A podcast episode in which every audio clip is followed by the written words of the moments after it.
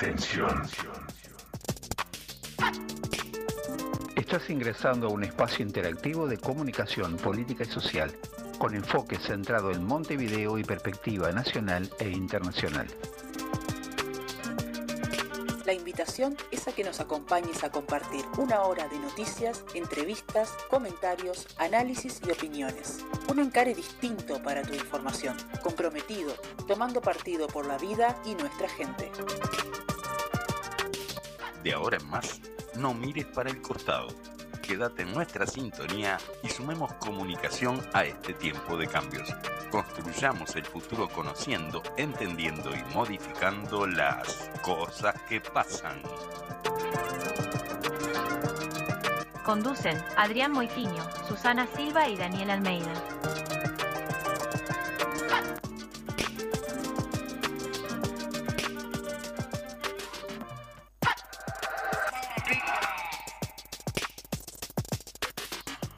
Muy buenos días a la audiencia. Bienvenidos a este programa número 30 de CQP, Cosas que pasan en Montevideo un poco más. Y ya le doy la bienvenida también a mis compañeros, a Su y Adrián. ¿Cómo están? Buen día. Muy buenos días, ¿cómo les va? Bueno, buenos días, audiencia y compañeros. Perfecto.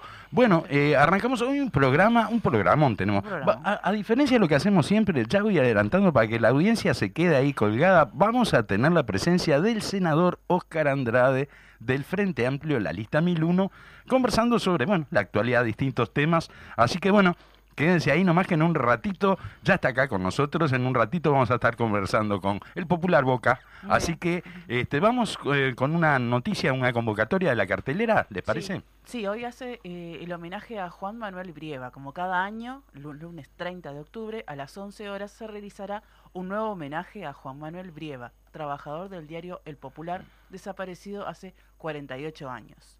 La Asociación de Ex Trabajadores del diario El Popular convoca a participar del homenaje en la plaza que lleva su nombre en el barrio 3 de abril, cerca de Paso de la Arena, en la calle Carlos de la Vega, esquina Eduardo Paz Aguirre, a pocos pasos de donde vivía y desde donde fue secuestrado el 30 de octubre de 1975. Muy bien, así que bueno, quedan, quedan invitados e invitadas a, a participar de este acto a las 11. Ahora, cuando termina el programa, cuando termina CQP, eh, arrancamos para, para el acto. Este, así que bueno, eh, vamos ahora rápidamente, para, para no ocupar demasiado tiempo hoy, a, a lo que es la, la, la sección de ideas libremente asociadas, ¿verdad? La- una visión Claro. distinta sobre la actualidad. Y hoy el equipo creativo, en principio, nos había comentado que iban a trabajar sobre eh, el tema de, de Halloween, que es Sí. mañana, pero les pareció demasiado obvio. Este, además, habría mucho material porque hay muchas cosas sí, de terror. tiempo, en la actualidad, digo, bastantes cosas de terror. Y se iba a ir todo el programa. Entonces, encararon distinto, ¿no? Este, el, el título es Asistencia Humanitaria en los campos de batalla. Ah, Mirá, bien, Muy bien.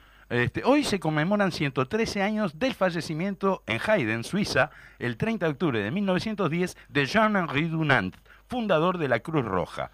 Dunant, nacido en Ginebra, Suiza, el 8 de mayo de 1828, llegó a Solferino, en Italia, para reunirse con el emperador francés Napoleón III en la tarde del 24 de junio de 1859, el mismo día en que tuvo lugar una batalla entre los ejérci- ejércitos austríaco y franco-piamontés que combatían en la guerra italiana.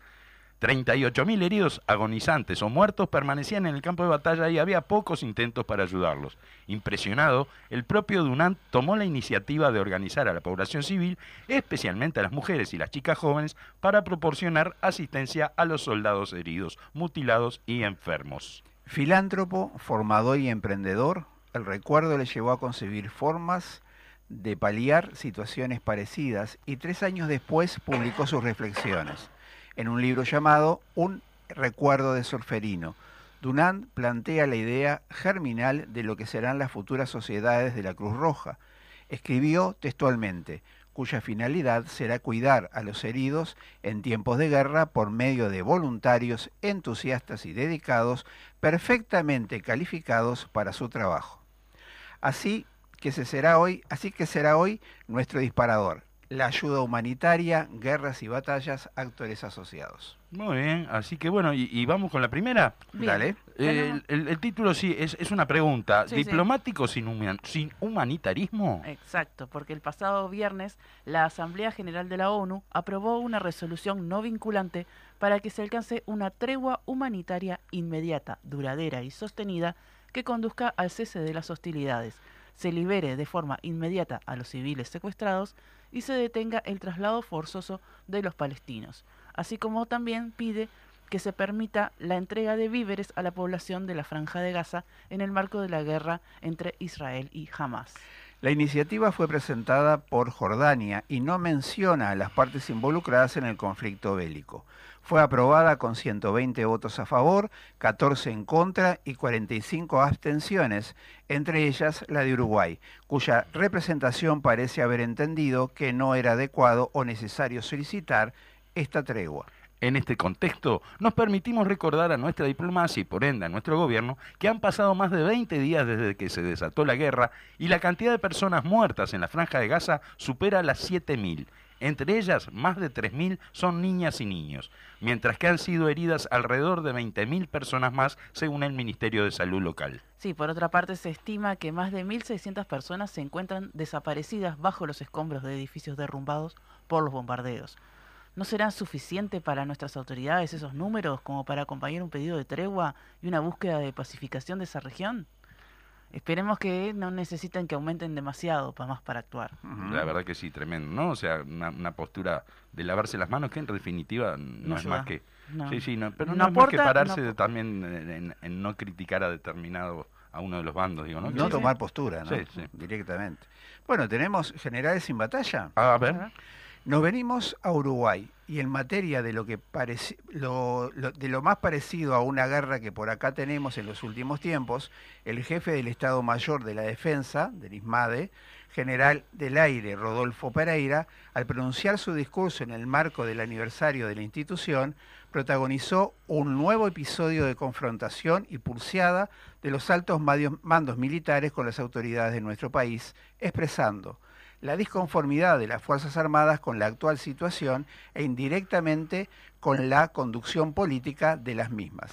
de acuerdo al portal de noticias militares defensa.com, el discurso se basó en tres ejes, la carrera militar en sí, la captación de vocaciones al futuro en un momento récord de pedidos de pase a retiro voluntario y la obsolescencia de materia del equipamiento bélico.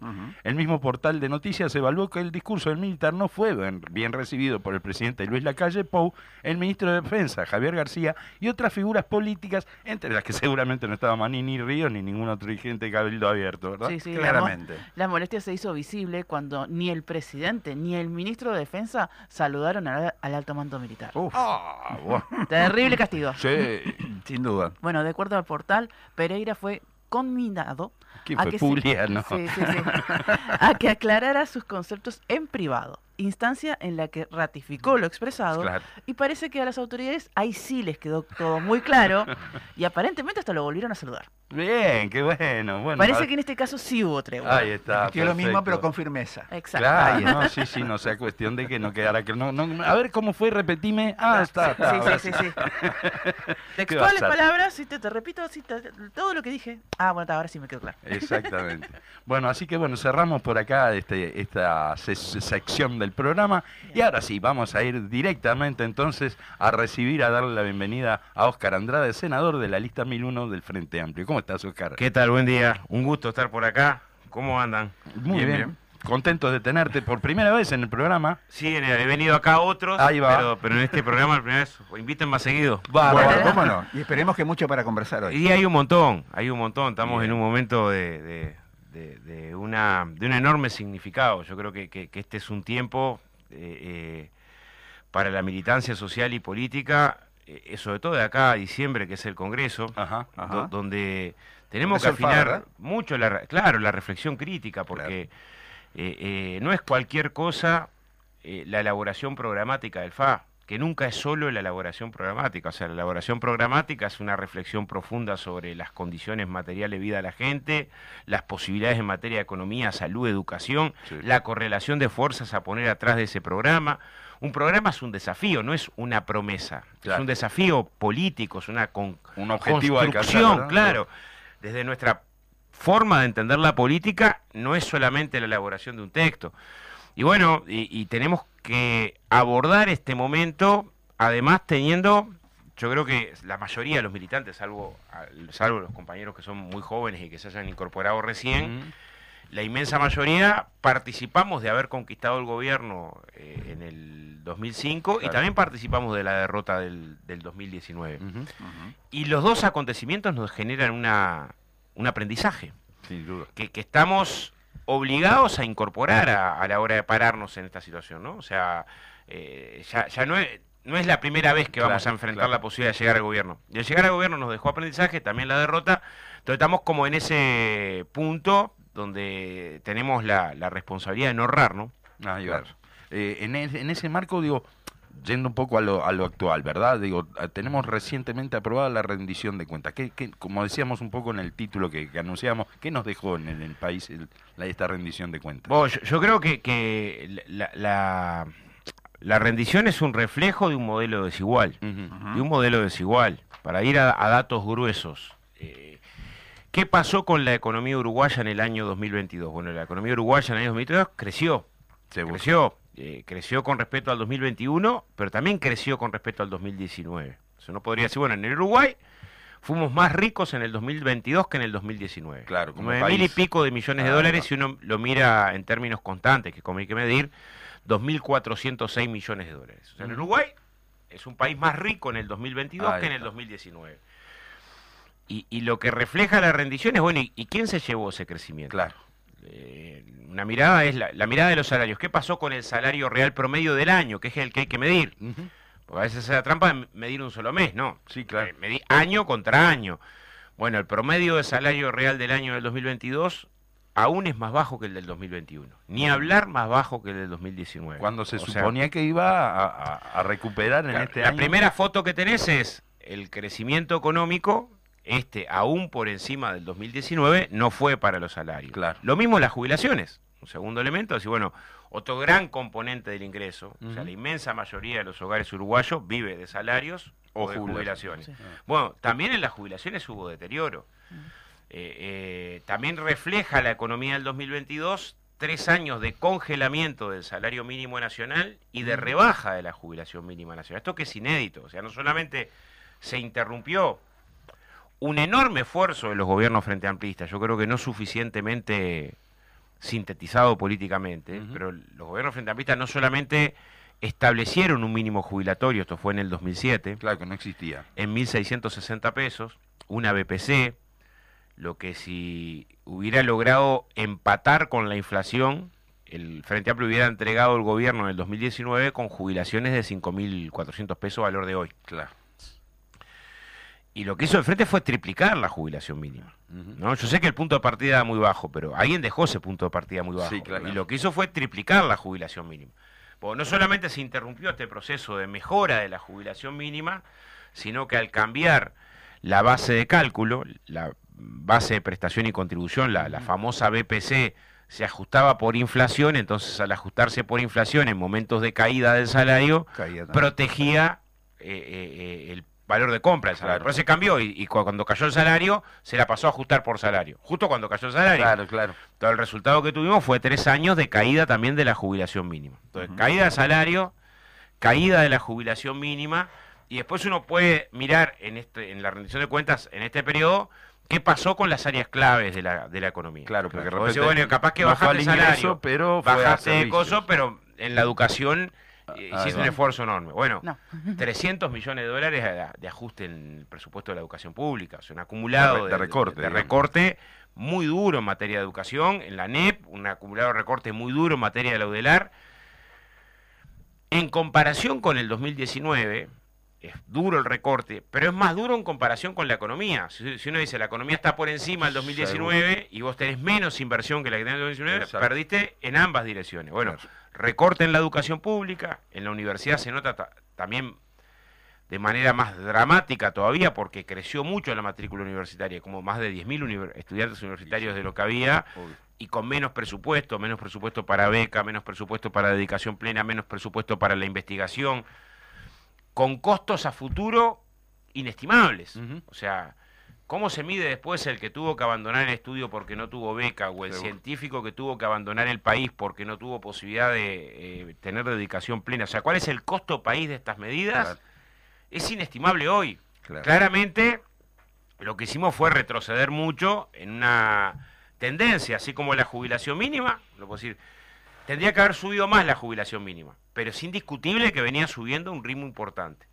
Tenía que haber subido más la inversión, eh, digo en los gobiernos del frente, ¿no? En, en educación, pero claro que venía 15 años de aumento de la inversión educativa. Ahora lo que tenés es un recorte y un retroceso, un ajuste.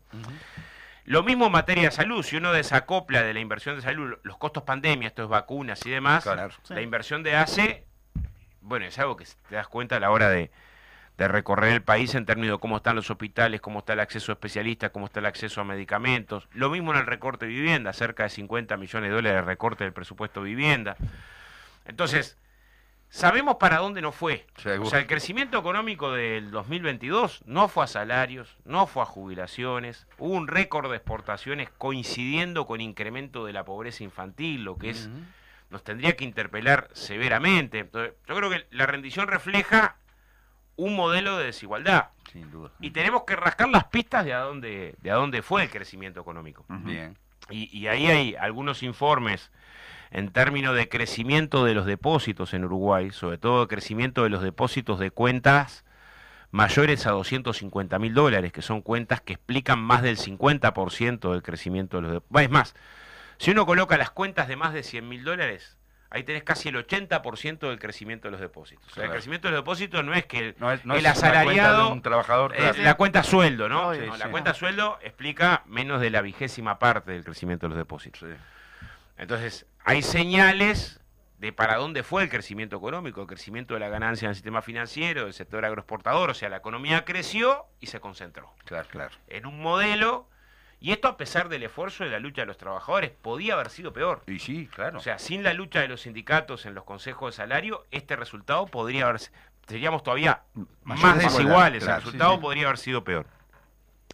Entonces creo que la rendición de cuentas lo que nos deja es un modelo, yo creo que hay dos patas, uno esto, la política económica, y otro la reforma jubilatoria, que explican lo impopular de la política económica. Claro. O sea, tiene una política económica que es impopular. Eh, solamente en el año 2021, en un trabajo que hace Fernando Isabela, eh, la transferencia, la pérdida de la masa salarial en la participación de la economía transfirió al sector del capital más de mil millones de dólares. Ah, Claro. O sea, hay, hay como una señal de decir, bueno, esta es la conducción económica que, que- que- que cuestionamos. La cuestionamos en términos éticos, pero también en términos de proyecto de país. O sea, también uno puede decir, bueno, para el proyecto de país del Uruguay de dentro de 10 años, ¿cuánto va a pagar el incremento de la pobreza infantil? O sea, aún medido desde ese ángulo, Claro. decir, bueno, el, el- el desarrollo del Uruguay, ¿cuánto se está hipotecando con la exclusión social? O sea, no solamente cuestionar la exclusión social por razones sí, éticas, sí, o sea, uno tendría que, aunque le cueste enfrentar los problemas de la exclusión Exacto, social, sino también en términos de proyecto de país. Claro. Estamos hipotecando el futuro a la vez que hipotecás los recursos para la educación pública, estás hipotecando el futuro a la vez que incrementás la exclusión social, estás condenando al país a mayores niveles de violencia social, Claro. porque esta es una de las causas principales. No hay país con indicadores igualitarios, igualitarios de distribución del ingreso, que tenga niveles altos de violencia. Bien. Y no hay país con indicadores fuertes de, de- de redistribución regresiva de la riqueza y del ingreso que no tenga indicadores altos de violencia. O sea, Claro, una de las causas inherentes a la violencia en la sociedad tiene que ver con la, La desigualdad. desigualdad, Claro. como la segmentación territorial. O sea, un segundo como decir, bueno, América Latina es el país más violento del más violento del, del- del mundo porque es el más desigual. O sea, los niveles de violencia en América Latina se explican por villas miseria y conurbano, por favelas y co- por las maras. Sí. O sea, se, se explican por la segmentación territorial. Claro. Entonces, creo que la, la rendición de cuentas lo que te permite es ver el corazón de una política económica, que después podés hilar fino y decir, bueno, además tiene un rezago de presupuesto al Poder Judicial que condena el acceso a la justicia a sectores populares, eh, eh, eh, limita la posibilidad de los juzgados de violencia de género, dejó en banda los reclamos en materia de ciencia y tecnología. vimos en la rendición de cuentas que la bandera estrella de la anterior rendición de cuentas, que eran los 50 millones de dólares para la infancia, en muchas áreas no se ejecutó. No se ejecutó, no se ejecutó en vivienda, no se ejecutó, no se ejecutó. Es más, vivienda, lo que dice es, eh, recién en septiembre me llegaban los fondos eh, para ejecutarlos en el año, ¿no? Y resulta que en diciembre se firmó el convenio y no ejecutamos nada, y lo mismo pasó en ACE, o sea, eh, también vimos, lo que te da para ver, para la discusión política de relación de cuentas, es que hubo además una orientación económica que terminó decidiendo por acción o omisión eh, eh, ajustar en los sectores que más lo necesitan. ¿no? Claro. no solo por, por la escasez de recursos, sino que hasta por, por no ejecución, sí, se, claramente. se pudieron gastar todo. Impresionante. Eh, en, en, cinco minutos vos nombrabas un tema este, que es uno, fue uno de los, de los de las acciones de este gobierno durante este año, que fue la reforma jubilatoria. Y bueno, en torno a eso, la Central de Trabajadores ha, ha impulsado, junto con la Intersocial, un plebiscito. Eh, contanos tu visión en torno a eso, porque bueno, en el Frente Amplio se procesó también esa discusión, ¿verdad? Bueno, primero la, va a ser difícil en cinco, voy a hacer lo, imposible. hacemos, en cinco y a, cuenta de, la próxima Pero primero para, para ver la, importancia de la seguridad social en términos históricos. O sea, no, se puede entender la seguridad social ajena a la lucha de los trabajadores. en el siglo XIX las primeras sociedades de socorro mutuo o de auxilio mutuas eran formas de organización de, los, laburantes para intentar atender la condición social del trabajador que por su edad o por un accidente no podía trabajar más. Las primeras formas de lucha de los primeros inmigrantes están relacionadas a construir espacios de seguridad social. Y la inmensa mayoría de las transformaciones de seguridad social se da, eh, nacen primero en plataformas laborales y después se cristalizan en derechos.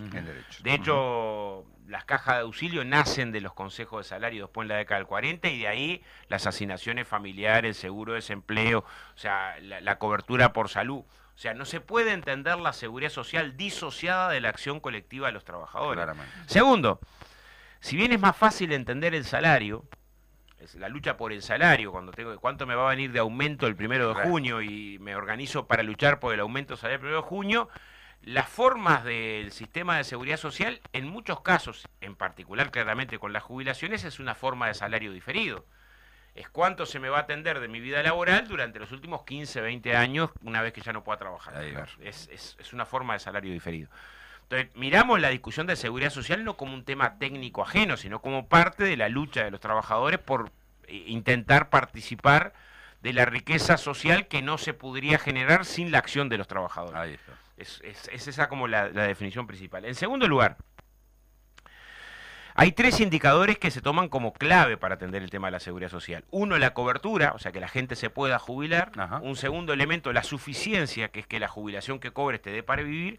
Y un tercer elemento, la sustentabilidad. Esto es que vos puedas financiar la seguridad social. Son como los tres pilares en los que uno apoya un sistema de seguridad social. Los tres pilares, cuando el Frente llegó al gobierno, estaban desmoronándose desmoronándose. Voy a tratar de explicarlo breve. La cobertura, se habían establecido condiciones tan duras para poder acceder a la jubilación por parte de la reforma jubilatoria del 96. El caso más claro eran los 35 años de aporte en caja, que dejaba fuera a una enorme cantidad de trabajadores, casi a la totalidad del trabajo doméstico, a, cerca de un 80% de los trabajadores de la construcción, de los rurales que por intercalar trabajo formal con trabajo informal, con desempleo, no llegaban a meter 35 años, de trabajo, 7 de cada 10 trabajadores de la actividad privada no se iban a poder jubilar. Eso fue lo que heredó el Frente Amplio. 7 de cada 10. Lo segundo, o sea, la cobertura estaba en un 92%, pero en picada libre. O sea, las proyecciones eran hoy 90, digo porque hoy hay un 98, 99. ¿Qué cambió? Bueno, que el Frente Amplio hizo una reforma jubilatoria que quitó estos 35 años de condición, que estableció para las mujeres un año de aporte por, cada hijo, que adelantó la jubilación por edad avanzada, que estaban los 70 años, la bajó a 65 con distintos escalones según los años de aportación. Pero la cobertura estaba en crisis. Lo segundo, la, suficiencia. Lo acabamos de decir, no voy a decirlo vuelta. No había jubilación mínima y había jubilaciones en Uruguay. Cuando establecimos la de 1.600, había jubilaciones de 500, 600, 300 pesos. O sea, la suficiencia. 80.000 jubilados en el año 2008 estaban por debajo de dos bases de prestación y contribución. O sea, la Desastre. suficiencia, un desastre, un desastre absoluto. Las Sí. jubilaciones de hambre en Uruguay campeaban. No, Eh, no voy a argumentar mucho sobre eso. Y lo tercero, la sustentabilidad, que es lo que ha intentado este gobierno, decir, bueno, ahorrar en materia de seguridad Ahí social. va. Claro. Ahora, en el 2004, cuando el Frente Amplio gana las elecciones y se presenta el balance de BPS en el 2005, precisaba cuatro puntos de asistencia por parte de rentas generales. Y en el 2019 bajó a dos puntos en la comparación de los 15 Ajá, años. O sea, para colocar los tres componentes que hay que discutir en materia de O seguridad sea, lo que social, está aportando el Estado hoy es la mitad. es la de lo que mitad en términos del 2004. producto de lo que aportaba. Es cierto que a futuro, si no se hacen cambios, lo que hay que ver es dónde los cambios, como eh, eh, eh, nacen menos gurises y se viven más años, Claro. no se viven más años parejos, lo que va a requerir de aporte puede ser más. Y eso es un pa- parte de la discusión de la reforma. Entonces, ¿qué eligió el, el gobierno? Resolver ese problema para no tener que inver- no invertir más en seguridad social, resolverlo demorando la posibilidad, de, endureciendo la condición de acceso a la jubilación Claro, claro. y pagando jubilaciones más bajas y pagando prestaciones más bajas por parte de discapacidad. Ese es el- Facilísimo. El, grueso de la reforma. Ah, bueno, bárbaro. tengo que resolver este problema. La forma de resolver este problema es endurecer la condición jubilatoria, este, estirando el Que mínimo jubilatorio a los tiempo, la gente 65 años. Ahí va. que en el que hay un gran debate, yo creo que todavía no hemos instalado un elemento principal. Eh, la gente en Uruguay no se jubila a los 60 años. En Claro. promedio se jubila a los 64, por, una, por la razón del artillero.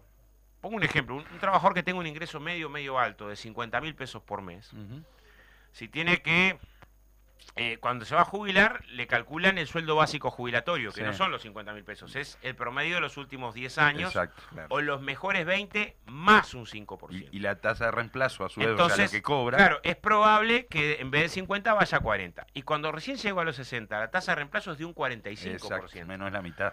Entonces, ese trabajador de 50 puede ir a una jubilación de 18 o 20 mil Eh, pesos. claro. Entonces no se jubila. Por eso el promedio es 64. Mete más años porque cada año que agrega Va aumentando. mejora un 2% por año que retrasa el acceso a la jubilación y más un 1% por año aportado. Entonces ya cuando se jubila a los 65, por ejemplo, mejoró bastante Ya- ya lo va- que recibe de jubilación. En vez de 20, capaz que 30, por ejemplo. Ahí va. Ahora, en este caso, a los 65 años va a tener una jubilación más baja que lo que tenía a los 60. Claro. Porque en vez de los últimos 10 años o 20 años más un 5%, con el- la reforma va a ser solo 20 años sin ningún 5%. Ahí va. O sea que con 65 se jubila con menos, con menos de lo que hoy se jubilaba hoy a los jubilaría con 60. 60. Entonces, para mejorar su jubilación, va a tener que pensar en jubilarse a los 70 si puede. Claro. En el sí puede, todos sabemos que la situación de quedar sin trabajo después de los 50 Sí, años, no de los 60, de los 50 años, Sí, sí. es una tragedia en Uruguay.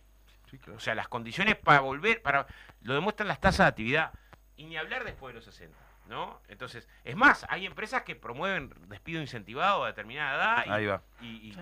entonces, una primera situación es, esto es el que puede, pero hay muchos que no pueden, por la rama de actividad en la que están, es una pla- planta frigorífica, de faena, de sosado, es muy difícil, ¿no? Pensar en que te mantenés en actividad hasta los 70 años, y otros porque quedaste sin trabajo, no elegiste vos, un obrero de la construcción terminó la obra, tiene que salir a buscar trabajo en otra, Claro. y quedaste sin trabajo a los 60, ¿quién te toma? No. Bueno, la ley no promueve nada para el que queda sin trabajo. No es que dice, bueno, cambié la edad, pero si alguno tropieza, Claro, acá le- le tengo tiro estas una cuerda, medidas seguro, le que tiro- son las que le permiten llegar a los 65. Sí, claro. Entonces, una doméstica que tenga 35 años de aporte y quede sin trabajo a los 61 años, tiene que esperar 48 meses viviendo no se sabe de, de qué nada, a cumplir la edad para acceder a la jubilación. Lo otro es que recorta la jubilación por edad avanzada, que era el que no tenía 30 años de aporte, tenía menos, pero tenía entre 15 y 25 años de aporte y se podía jubilar entre los 65 y los 70. Se va a poder jubilar, pero pierde casi un 20% de su jubilación. Claro. Lo tercero del recorte, que es muy duro, y es muy duro doblemente, es el recorte a, la- a los trabajadores que son altas por incapacidad, Ahí está. Que eso ya rige a partir de ahora. O sea, el Sí. trabajador que hoy sufra una lesión en la columna, digo la columna porque es el- la causal principal, aplazamiento de vértebra, por ejemplo, y, Ujú. y- y no pueda trabajar más, y después de dos años de estudios médicos, una junta médica del EPS dictamina que tiene más de dos tercios de discapacidad y por lo tanto no puede trabajar de por vida, va a perder un 20% de referencia y un 44% de su jubilación. Está. Pero además nos dicen que esto lo hacen porque como incrementan los años para jubilarse, van a aumentar las altas por incapacidad, porque mucha gente se va a romper Claro, por el sí. camino. Todo el gobierno nos Le va a costar informa- mucho, entonces tiene que bajar. Nos ¿verdad? informa que en vez de 60.000 altas por incapacidad como hay hoy, la perspectiva es que se va a subir a 120.000. Que- claro. Pero lo informan, no es algo que nosotros, un estudio no, andan, nuestro. no andan escondiendo Cuando mucho. ¿no? consultamos por qué está baja, dice, bueno, no- para que no sea costoso, porque al endurecer las condiciones se va a duplicar la cantidad de trabajadores que Qué sean altas por ¿no? incapacidad. El tercer costado de la reforma, y después voy al, al plebiscito, capaz que después la... Ahora, la corte. ahí va, el corte. y- Redondeo. Es que se empeora un sistema que era malo. Las AFAP eran malos, y lo explico después del corte, Ajá. se tomaron un conjunto de medidas que hacen que sea peor. Ahí va. Y, y me parece que, que ahí hay el centro de explicar las tres razones de por qué es importante juntar firmas para que el pueblo uruguayo eh, eh, oriente, obligue a que haya una reforma jubilatoria, pero no solo jubilatoria, sino de seguridad social, solidaria, eh, universal y demás como plantea la, la papeleta. Perfecto. Bueno, vamos entonces a los consejos comerciales de la emisora y volvemos en unos minutitos nomás.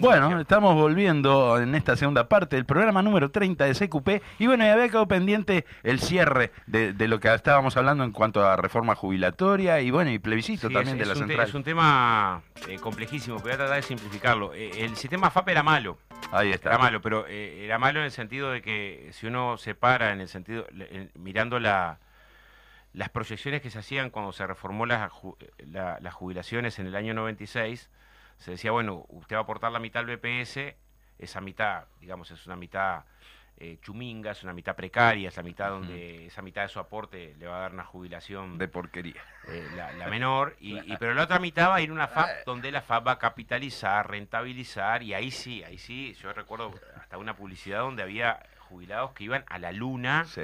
Ah, producto sí, que claro. ya habían eh, hecho todo el turismo que podían en el, Claro. en el mundo y ahora iban a la luna.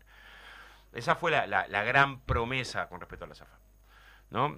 Y, pero además, eh, el segundo elemento que ha sido muy poco discutido es que había un mecanismo, si hacías la, la opción, porque obligados a afiliarse a la FAP estaban los que ganaban, a valor de hoy, más de 78.800 pesos. Eh. Para abajo era optativo, más allá de la engañosa campaña de marketing. Claro. llamaban diciendo es obligatorio, es obligatorio, afiliate si no te vamos a afiliar igual. Lo cierto es que para el que se afiliaba de manera voluntaria había una, un enorme premio al final. Decían, bueno, el BPS, este sueldo básico jubilatorio, el día que vos te vayas a jubilar, te lo va a incrementar en un 50%. Ajá. Opa.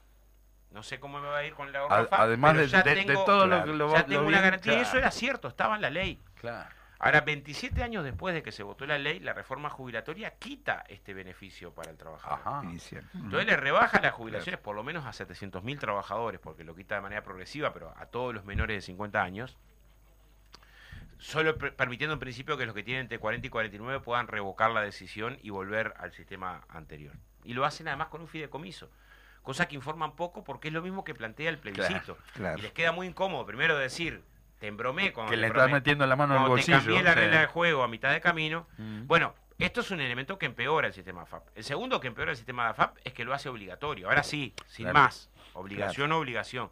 El tercero, también poco discutido, es que la ley habilita a que...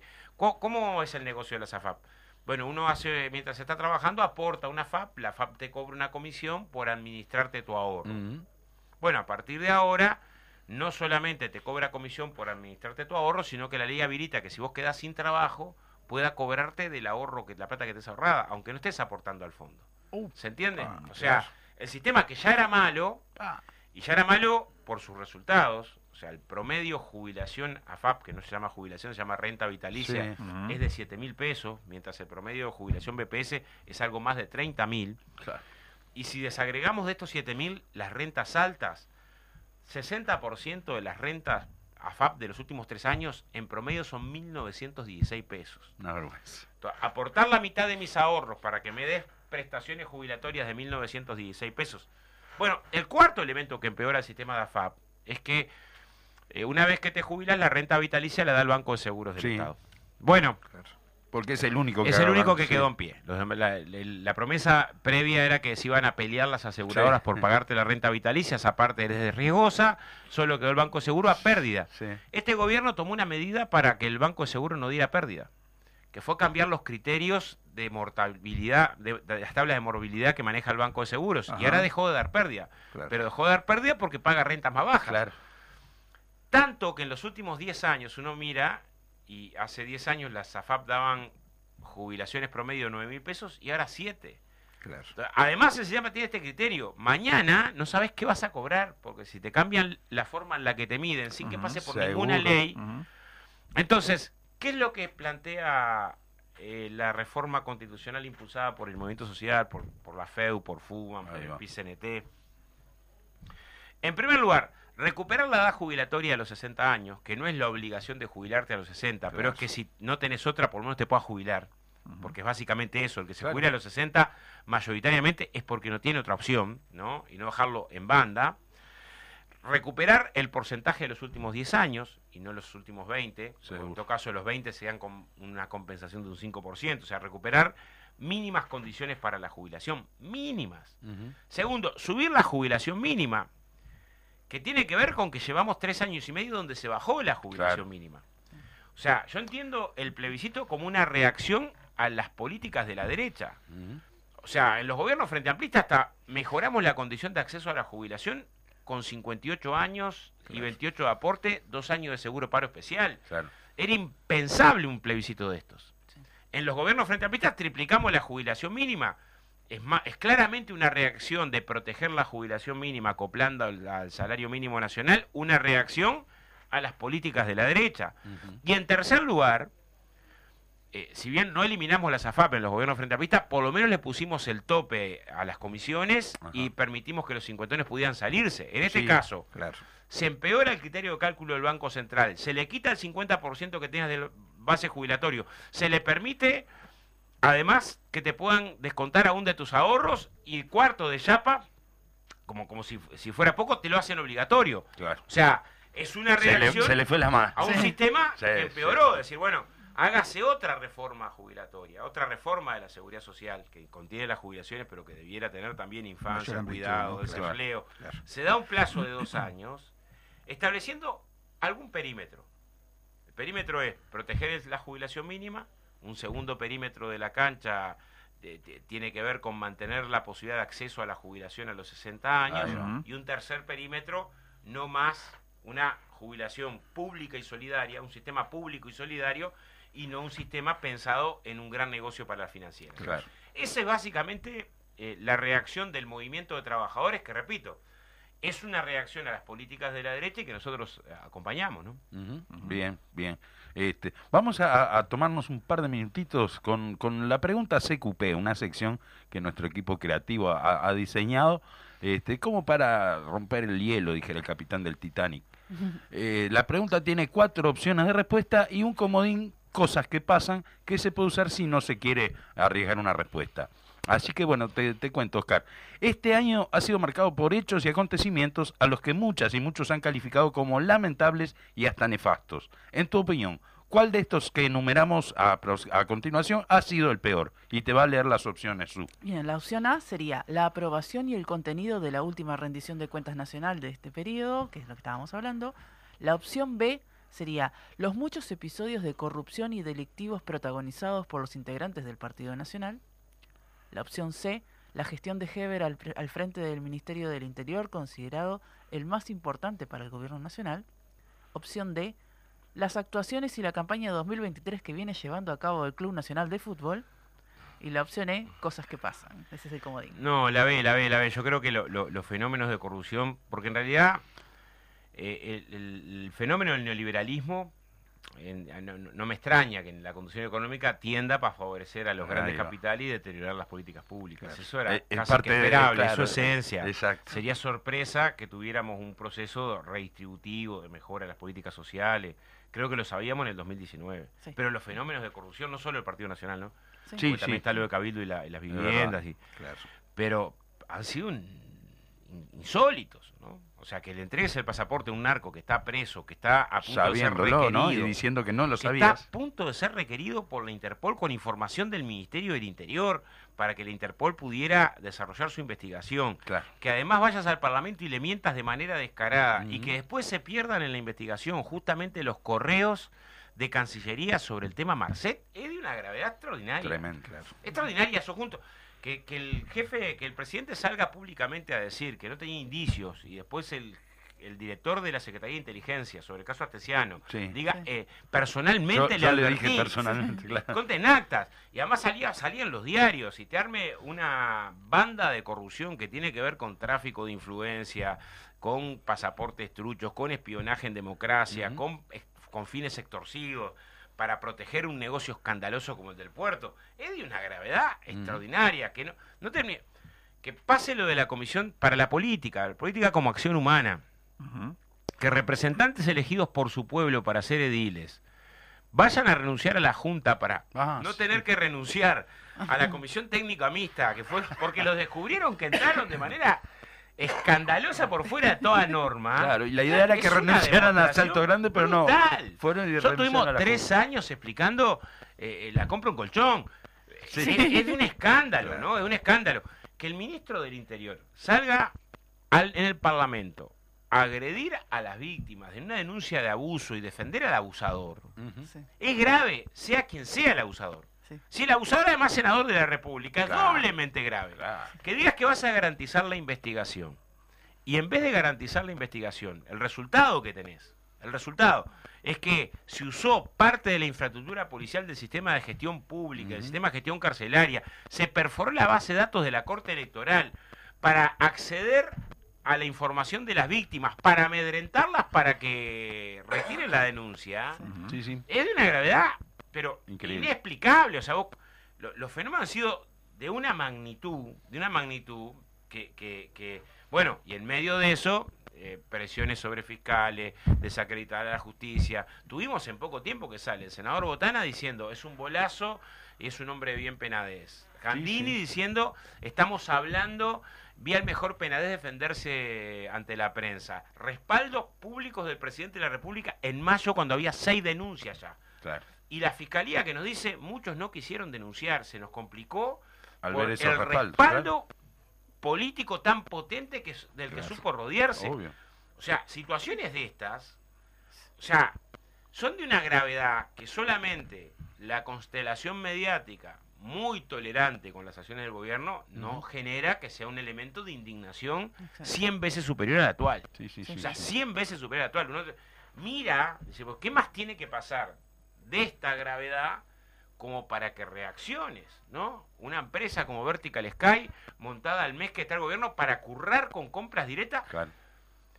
O sea, hoy está en el gobierno el actual jefe de la seguridad presidencial, que sabemos por la investigación que colaboró con el espionaje a Vergara y Carrera. Y está, el director del Ministerio de Transporte y Obras Públicas, que escuchamos públicamente decir hace un par de semanas, y sigue estando ahí Borsari, decir, yo sé que es todo cierto Sí, lo de sí, sí. Yo sé que es todo Todo, todo cierto. el mundo lo sabe. Mirá, claro. mirá que nosotros sabíamos, o sea, Claro. y lo dice, o sea, dice que conocía de un delito aberrante como este públicamente y no se va al cargo por vergüenza. O Seguro. sea, estamos los fenómenos de corrupción son de una magnitud, de una magnitud los que conocemos, Claro. hay muchos temas que están en la justicia, nosotros eh, eh, denunciamos ante la justicia el tema del puerto porque es inadmisible que se entregue sin informe jurídico y económico a una empresa monopólica eh, por amagar con una denuncia cuando tenía una sentencia judicial firme del máximo organismo jurisdiccional en contra. No se Claro. puede entender. No tenía chance No de se puede ganar. entender. Hay cosas que hay que investigar. Pero con lo que hay ya, me parece que son de lejos el elemento más, más notorio del, último año, claramente. Y, y bueno, y dentro de todo eso destaca, digamos, el, el papel del Ministerio del Interior, ¿no? O sea, Sí. recién estuvo, hace unos días estuvo el ministro en, en sala, en, en comisión. Bueno, general, nosotros ¿no? ahora vamos a ahora, vamos ahí. a vamos a una interpelación. Y. Vamos a una interpelación eh, básicamente parado en estas cosas. Ya esto último, o sea, solo esto, solo esto último. O sea, solo una partecita que es salir al Parlamento a participar en una conferencia de prensa ante una denuncia tan grave como abuso de menores respaldando al abusador, tendrías que irte. Sí. Sin más. Sí, sí. Sin más. ¿no? O sea, y sobra. Sin más, solo eso, sos el ministro que tiene que perseguir los delitos y ante una denuncia de un delito Ujú. salís con el criminal públicamente a, a atacar a la víctima. Sí, sí. Solo eso ya, ya, ya no, no precisaría Afirmando, medio esto es una, una difamación. Ahora, el problema es que hubo bastante más que medio milímetro Sí. más. O sea, hubo cargos de confianza cuando después eh, sale públicamente así, bueno, pero yo voy a garantizar, la fiscal me pide para investigar, voy a garantizar la investigación. Y el dictamen del Tribunal de Apelaciones dice, fue muy complicado conseguir información de la policía. La policía fue complicado para trabajar y después tenemos que hubo una parte de la policía que montó un operativo paralelo, Claro. ¿no? Si eso pasó y no te diste cuenta, tenés que renunciar por torpe. Seguro. Si te diste cuenta, tenés que ir a la justicia. Nosotros lo que estamos diciendo es, no te estamos mandando a la justicia. Claro. Todo caso, la justicia va a investigar.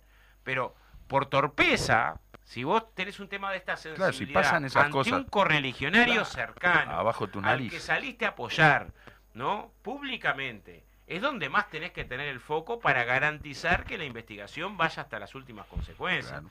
Y el resultado que tuvimos, ya cuando votamos el desafuero de Penades, la información que tuvimos del informe del fiscal fue durísima. Ya en el era, ya era tremendo. de ¿no? cómo habían incidido las apreciaciones públicas de las instituciones. No habla una persona, habla el ministro del Interior, que están para garantizar las investigaciones. Si además de eso después tenés que se te coló por todas partes situaciones irregulares tristes.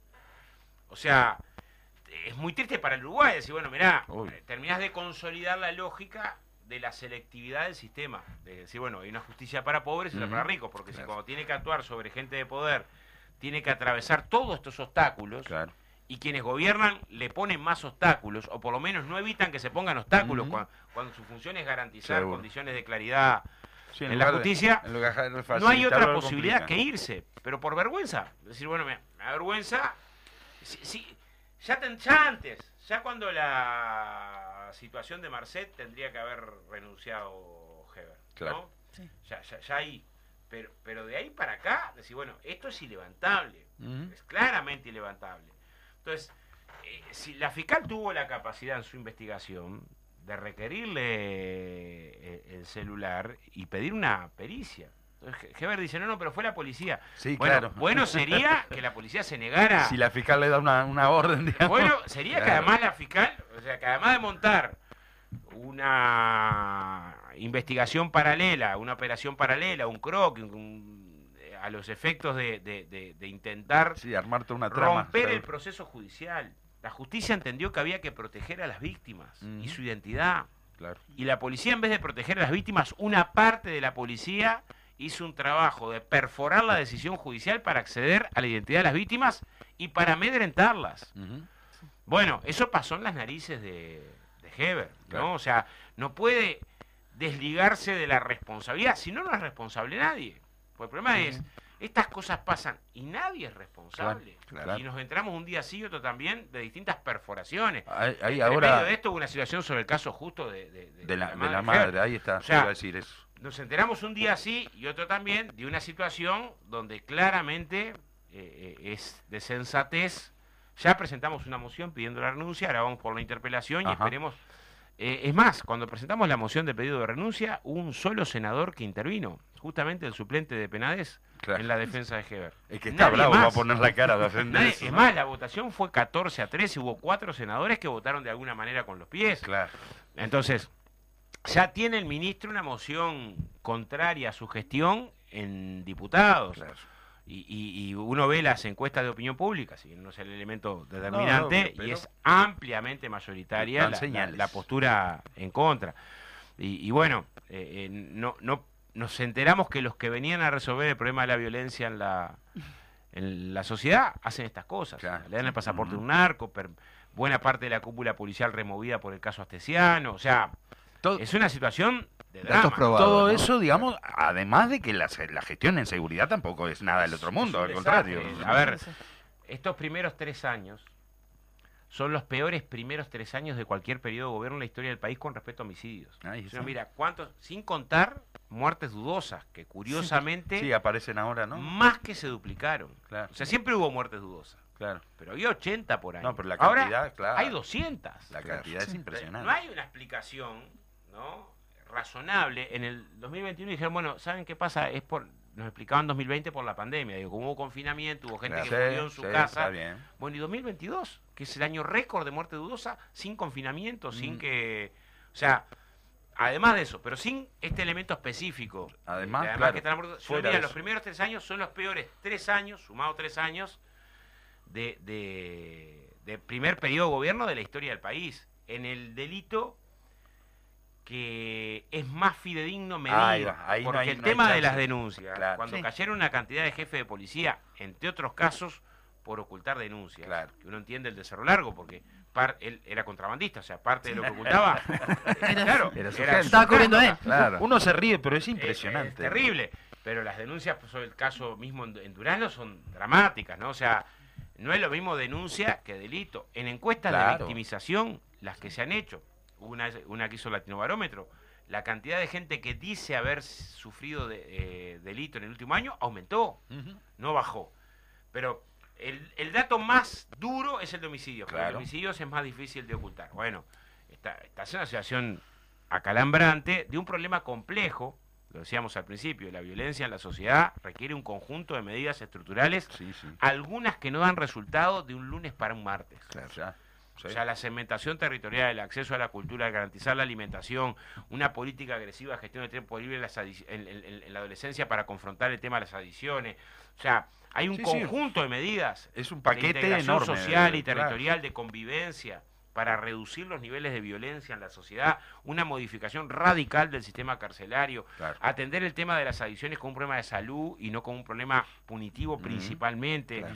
pensar que los delitos no violentos tienen que tener medidas alternativas a la privación de libertad para favorecer la descongestión. O sea, co- como que hay un conjunto de, de- de- De de medidas, medidas ¿no? Ujú. integrales, integrales que requieren mucho involucramiento de la comunidad, cambio cultural, para enfrentar los niveles de violencia en la sociedad, combatir la cúspide del delito, que es el lavado de activos. Claro, venimos de un periodo de gobierno donde justamente se facilitó el lavado de activos con el no control de movimientos de 100 mil claro, dólares claro. en efectivo. Sí, sí, sí. ¿No? O sea, la, la libertad financiera, digamos. es más, ¿no? no se puede pensar el tema de las acciones referidas a la violencia en la sociedad sin geopolítica, porque la cuestión del narcotráfico y el combate al narcotráfico también ha sido un elemento de control sobre las sociedades por parte de aparatos represivos a escala regional. Claro. Eso es así. Claro. O sea, la- sobre la excusa de la guerra contra las drogas. ¿no? Los, los latinoamericanos han puesto a los muertos, ¿no? En los países que se han aplicado las mayores medidas, militarización y demás, México, Colombia, el resultado ha sido fracaso estruendoso. Entonces, tenemos una enorme responsabilidad política de enfrentar este tema en múltiples dimensiones que están todas articuladas, ¿no? Exactamente. Así que bueno, de la, la designación de quién va a ser el, el miembro, eh, eh, en este caso es la, ¿verdad? Es la, porque Es, es, claro, Silvia, es Silvia Silvia. Yo tengo una Silvia enorme a Silvia. Silvia es una compañera con una enorme capacidad de trabajo. Eh, sobre estos temas, además, con una sensibilidad muy especial, porque básicamente estamos interpelando al ministro por salir a defender una- un acusado de abuso sexual, Claro, ¿no? De niños, ¿no? Es eso lo Si uno explica, ¿cuál, es- ¿cuál es la razón de la interpelación? Bueno, la razón de la interpelación, irregularidades, pero un Claro. elemento central es ¿en un qué? ministro Seguro. que salió a defender un al amigo abusador sexual de niños. Sí, sí, sí. ¿no? Y atacar a las víctimas.